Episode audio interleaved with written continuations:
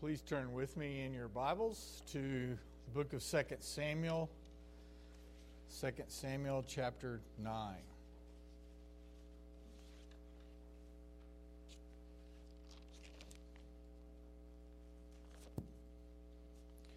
Today we begin what we could call the rest of the history of David. In other words, David part 2. 1 Samuel 15 through 2 Samuel 8 was David's part 1, focusing on the rise of David, ending with four summary verses at the end of chapter 8. While most of chapters 9 through 20 here of 2 Samuel are about God's servant David actually under the rod of God's discipline because of all the trouble that David got himself into. This chapter, chapter 9, this morning, gives us great insight into God's covenant love for his people. This is what's behind David's incredible display of kindness to the grandson of the previous king, Saul. Saul, this king who had tried to find and kill David on so many occasions and for such a long period of time that is recorded in 1 Samuel. Why is David wanting to show kindness to someone who looks to be the only surviving member of Saul's house? If you're able, would you please stand as I read chapter 9? I'll be reading from the English Standard Version. And David said, Is there still anyone left in the house of Saul that I may show him kindness for Jonathan's sake? Now there was a servant of the house of Saul whose name was Ziba. And they called him to David, and the king said to him, Are you Ziba? And he said, I am your servant. And the king said, Is there not still someone of the house of Saul that I may show the kindness of God to him? Ziba said to the king, There's still a son of Jonathan. He is crippled in his feet. The king said to him, Where is he? And Ziba said to the king, He's in the house of Machir, the son of Ammiel at Lo-debar. Then King David sent and brought him from the house of Machir, the son of Ammiel at Lo-debar. And Mephibosheth, the son of Jonathan, the son of Saul, came to David and fell on his face and paid homage. And David said, Mephibosheth. And he answered, Behold, I am your servant. And David said to him, Do not fear, for I will show you kindness for the sake of your father Jonathan. And I will restore to you all the land of Saul your father. And you shall eat at my table always. And he paid homage and said, What is your servant that you should show regard for a dead dog such as I? Then the king called Ziba, Saul's servant, and said to him, All that belonged to Saul and to all his house I have given to your master's grandson. And you and your sons and your servants shall till the land for him and shall bring in the produce, that your master's grandson may have bread to eat. But Mephibosheth, your master's grandson, shall always eat at my table. Now Ziba had fifteen sons and twenty servants. Then Ziba said to the king, According to all that my lord the king commands his servant, so will your servant do. So Mephibosheth ate at David's table like one of the king's sons. And Mephibosheth had a young son whose name was Mica. And all who lived in Ziba's house became Mephibosheth's servants. So Mephibosheth lived in Jerusalem for he ate always at the king's table. Now he was lame in both feet. This is the word of the Lord. Thanks be to God. You may be seated.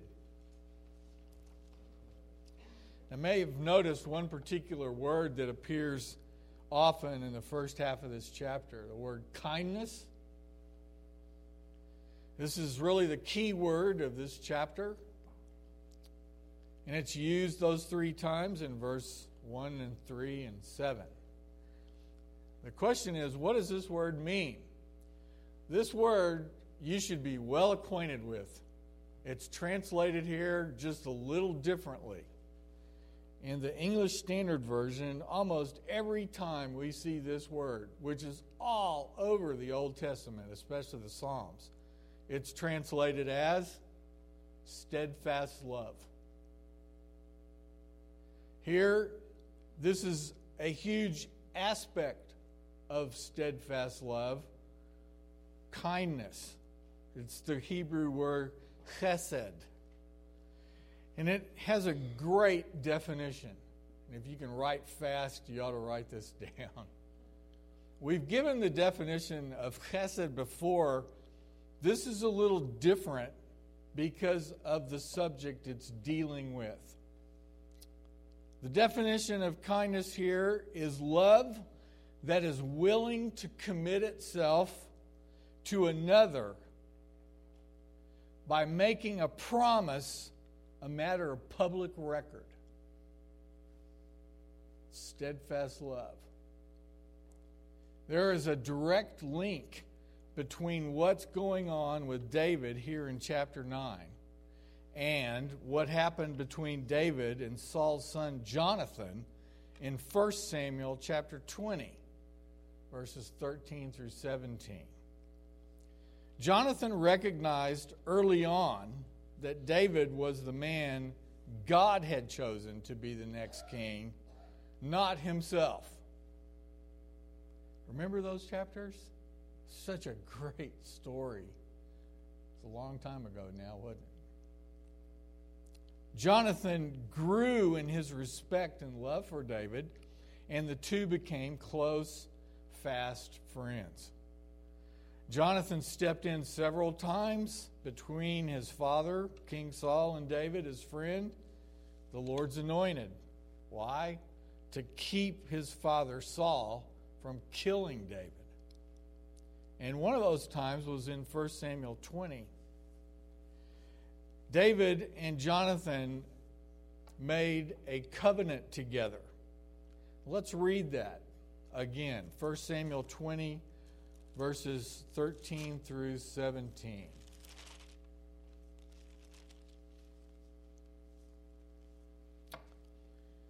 But it should please my father, but should it please my father to do you harm, Jonathan speaking here, the Lord do so to Jonathan, and more also, if I do not disclose it to you, David, and send you away, that you may go in safety. May the Lord be with you as he has been with my father. If I'm still alive, show me the steadfast love of the Lord, that I may not die. And do not cut off your steadfast love from my house forever. When the Lord cuts off every one of the enemies of David from the face of the earth, and Jonathan made a covenant with the house of David, saying, May the Lord take vengeance on David's enemies. And Jonathan made David swear again by his love for him, for he loved him as he loved his own soul. Jonathan acknowledged that David, David, would one day be king instead of him. With that in mind, then he requests protection for him and his family when David takes the throne. That should blow our minds. He loved the Lord God so much. The Lord God was primary in his life, and it showed because he was glad for David to be the chosen king and not himself. So that's the covenant they made, and it's rather important. So, what we see here in verse 1 of chapter 9 of 2 Samuel is David remembering his friend Jonathan and the covenant between them. Verse 1 And David said, Is there still anyone left in the house of Saul that I may show him kindness for Jonathan's sake? So David finds a servant of the house of Saul with a cool name, Ziba. And from Ziba, David learns that there is a son of Jonathan alive, one crippled in his feet. And David finds out where this son was, and he has him brought before him. This son's name is Mephibosheth, and we first encountered Mephibosheth back in 2 Samuel chapter 4 verse 4 when he was 5 years old. Let's look at verse 4 of chapter 4. Jonathan, the son of Saul, had a son who was crippled in his feet. He was five years old when the news about Saul and Jonathan, them dying in that huge battle, came from Jezreel. And his nurse took him up and fled. And as she fled in her haste, he fell and became lame. And his name was Mephibosheth. Now, it's hard to keep track sometimes of how much time has gone by, but it's been about 15 to 20 years since Jonathan's death, since that account there in chapter 4, verse 4. Can you imagine the fear in Mephibosheth's heart as he was brought before the new king, the king whose power was now consolidated, the king who could very easily look at Mephibosheth as the last remaining threat to the throne? So, the very first thing we see Mephibosheth do when he's brought before David is he fell on his face and paid homage. David's response Mephibosheth, with feeling and the desire to do him good, but Mephibosheth wasn't sure about this yet. So Mephibosheth says, Behold, I am your servant emphasizing the fact that he is anything but a threat to David, and hoping that David's intention and intentions, perhaps, are good, knowing that if they're not, that he's history. And now we come to the heart of the whole chapter. That's the whole what's going on there in the first six verses. But in verse 7, we see the heart of this chapter. The words David speaks here echo the words of our Savior on so many occasions. Do they not? David said to him, What? Do not fear. And then comes the word kindness again, for I will show you kindness for the sake of your father Jonathan. So, an encouragement to all of us David does not go back on his promise to Jonathan, even though so much time has passed 15 to 20 years. Actually, more than that, because that was before his son was born. No new circumstances had come up that changed his plans, and his love and respect for Jonathan still is what motivates him to want to show kindness to Jonathan's son. Did you pick that up? This is not something he's doing grudgingly. He wants to keep this covenant. He wants to show the son of Jonathan kindness. So this isn't just a formality. The promise made in the past actually directs and fuels the, the fidelity that we see here in the present. Keep that in mind. We're coming back to that. Does our culture, does the word world we live in understand this? That promises made in the past should direct and fuel our fidelity in the present? I don't think so. The thinking of our world has, incurred, has encroached into our thinking so much that we as Christians even have a lot of trouble even realizing that we are not thinking biblically about certain things in life. And this is hopefully a wake up call for all of us. The kindness that David wishes to extend to Mephibosheth is the kind of steadfast and faithful love that God extends to his people. It's a love that truly loves and is therefore willing to bind itself. It's willing to promise. It's willing and glad to obligate itself so that the other person may stand securely in that love. Young people out there, do you understand this? Adults, do you understand this? The world that we run in believes that freedom is being able to do anything you want to do.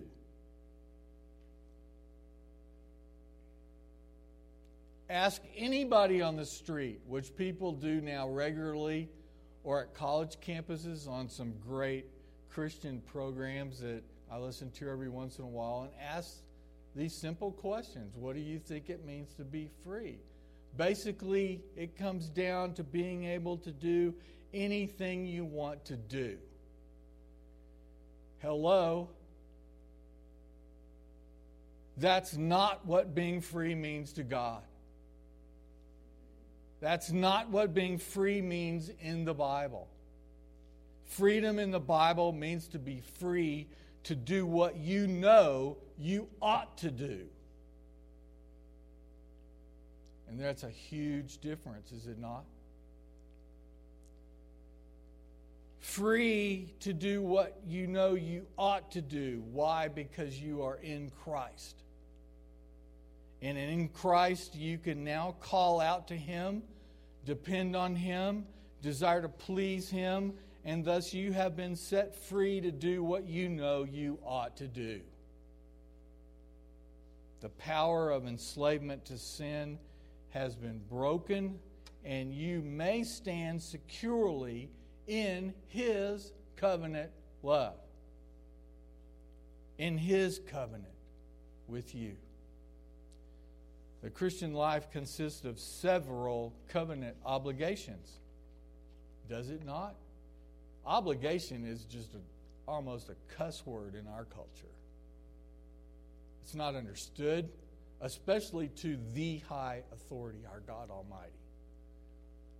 Folks, we need to get this understanding back.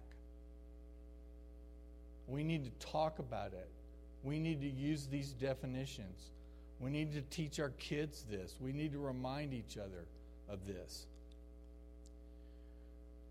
When you make sacred promises, they should mean something because they are sacred. For instance, when you publicly confess your faith in identifying with Christ in baptism or in becoming a member of a local church, that is a sacred promise. It's a covenant. In marriage, you make a covenant. You make vows to your spouse, and they take precedent over your own expectations and your own desires. You can't keep such vows because it is a dramatic or part of a show. That won't work. You keep those vows because it is faithful or steadfast to do so. And sometimes you keep your covenant because you promised you would. Not because you feel like it all the time, because we don't. Let me read you an example Hopefully, this will hit. This is from the works of B.B. Warfield, the esteemed biblical theologian of Old Princeton Seminary, which are still read in the church today. I've got the whole set in my office. It's like jumping into another world and being able to smile a lot all the way through it. What is not so well known about B.B. Warfield, Warfield is the tale of his marriage. Warfield was pursuing studies in Leipzig, Germany in 1876 through 1877. And this time was also doubled as a honeymoon with his wife. Yeah, I know. His wife Annie. They were on a walking tour in the Harz Mountains when they were caught in a terrific thunderstorm.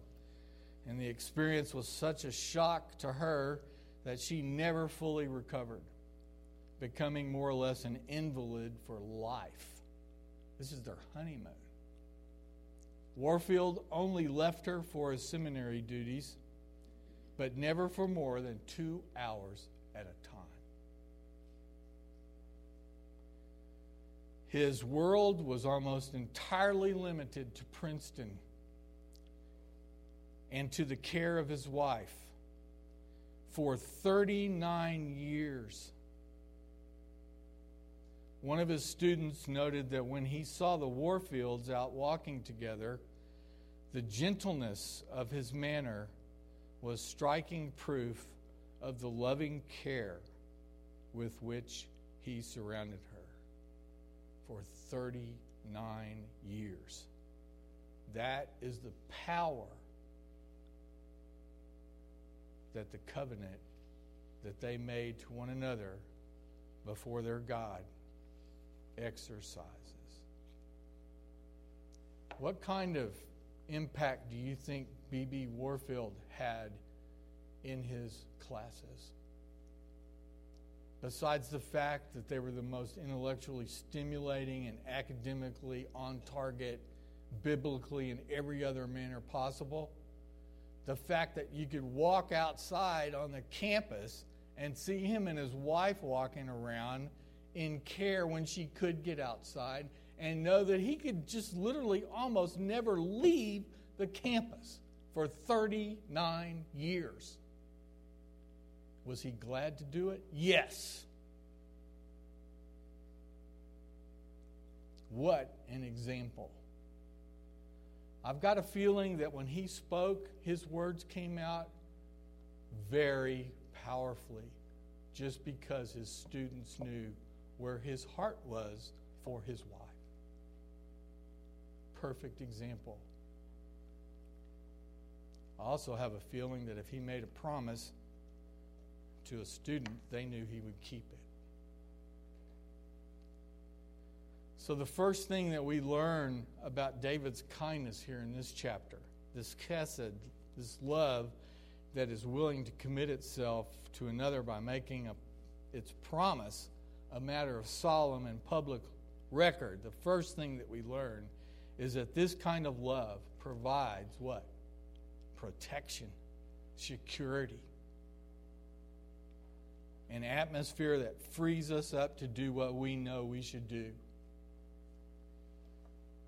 The second thing that we learn about David's kindness is seen in the next phrase here in verse 7. We read, I will restore to you all the land of Saul your father. I don't think Mephibosheth really knew whether he would be alive to hear the second part of the, whatever David said to him. So, first, he's blown away because he knows David's he's secure that David is not trying to kill him. And then, in fact, all of all of the land of Saul, his grandfather is going to be restored to him as the only living member of his house. What does this teach us? This kind of love, no play on words here, provides what? Provision. David restores Saul's farmland to Mephibosheth, and later verses explain that Ziba and his people are to work it providing Mephibosheth's income. You might have noticed that Ziba's kind of rich himself.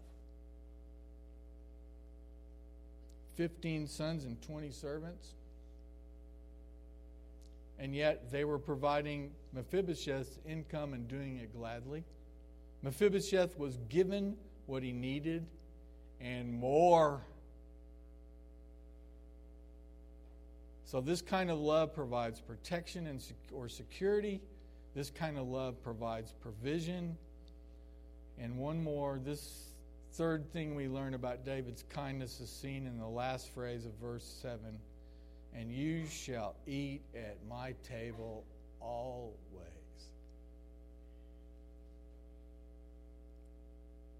This kind of love provides position, preference. Mephibosheth was not to grovel like a servant at the king's feet, but to sit at his table like one of the king's sons. And that point is mentioned four times in our text verse 7, verse 10, verse 11, verse 13. Let that sink in. David's provision for Mephibosheth has gone well beyond David's promise to Jonathan, in which Jonathan was basically asking for his life and the life of his family to be spared when David became king. That's what he was asking for. David doesn't just let Mephibosheth live, he heaps, heaps all kind of goodness on him. And he, Mephibosheth, paid homage, saying, What is your servant that you should show regard? And what is he, how does he describe himself? As a dead dog, such as I. Now, we can say two things about Mephibosheth's condition. He was crippled, and he had been since he was five years old. But even worse, he was descended from Saul, who obviously was an enemy of David. And we've got to remember that purging was common practice for a king who came to power. Getting rid of all claims to the throne was the name of the game. Mephibosheth knows that he has nothing going for him regarding his standing for, before David. He knows that. He calls himself a dead dog. The meaning there has nothing to do with dogs. The meaning there, it's a way, it's a metaphor. It means contemptuous. He's useless. That's what he's saying. David, I, it, I'm contemptuous to people around me. I'm crippled. I'm of the I'm of the house, the only last member of this house of this king was that was derided and brought God's name into question in everything he did. I'm useless. Mephibosheth saw himself as contemptible and useless and knew that he had not merited David's kindness. Who does that sound like? He knew he did not merit David's kindness. There was no way for him to repay it. No way. And we will never appreciate David's covenant love as expressed here to Mephibosheth unless we understand the source of it, the author of it. Who is that? See if you can locate this passage. For while we were still weak, at the right time Christ died for the ungodly. For one will scarcely die for a righteous person, though perhaps for a good person one would dare even to die. But God shows his love for us in that while we were still sinners, Christ died for us. Since therefore we have now been justified by his blood, much more shall we be saved by him from the wrath of God. For if while we were enemies, we were reconciled to God by the death of his Son, much more now that we are reconciled, shall we be saved by his life. Did you catch all that? While we were still weak, verse 6. While we were still sinners, verse 8. While we were still enemies, verse 10. Fits with Sunday school this morning. Isn't this the same kind of kindness that David showed to Mephibosheth? What God did for those he came to save? Yes, it does. It's a beautiful picture. That's the point. It's a kind of who could have guessed quality of God's love? Who could have guessed that God would do this for those who are weak, who are depraved sinners, who are enemies of God Himself? Who could have guessed it? Same question people were asking. Who could have guessed that David would bring Mephibosheth and let him eat at his own table, provide security for him and everything he needed?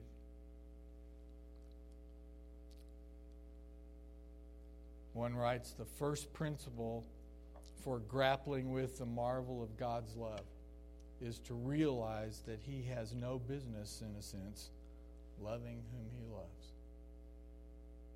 And the minute we forget that, we expect God to do all sorts of wonderful things for us because He's there to make us the center of the universe. And that's when we get off track. Oh, no, He isn't. We're here to give Him glory. He loves us first so that we can love, so that we can keep our promises and our covenants and do it gladly because it's for Him. We are the Lord's Mephibosheths. And it could take on this special meaning in a body of Christ. If you sense that someone is doing this well, you can smile and say, Hey, Mephibosheth, enjoying God's grace this week? It's a way to encourage each other with a little humor. Try it. So Mephibosheth ate at David's table, and he ate like one of the king's sons. And there is absolutely no reason in and of ourselves why, why we should be eating continually at the king's table which is what we're going to do right now. So we should come to the table of the Lord, which is this physical and visible reminder of who we are in Christ and why God did this, how God did this. And maybe this story in the Old Testament can be used by us to recognize more the joy that we have as his people to know him and have him in our lives because of where we came from not not meriting any of it and the reverence that we're privileged to give him did you catch that the reverence that we're privileged to give him he is worthy but we're privileged to revere him ourselves as his own. And then the faith that we can, by his grace, exercise in him day by day. Again, I am completely blown away by how not planning when what part of 2 Samuel comes up that today ended up with Mephibosheth eating at David's table.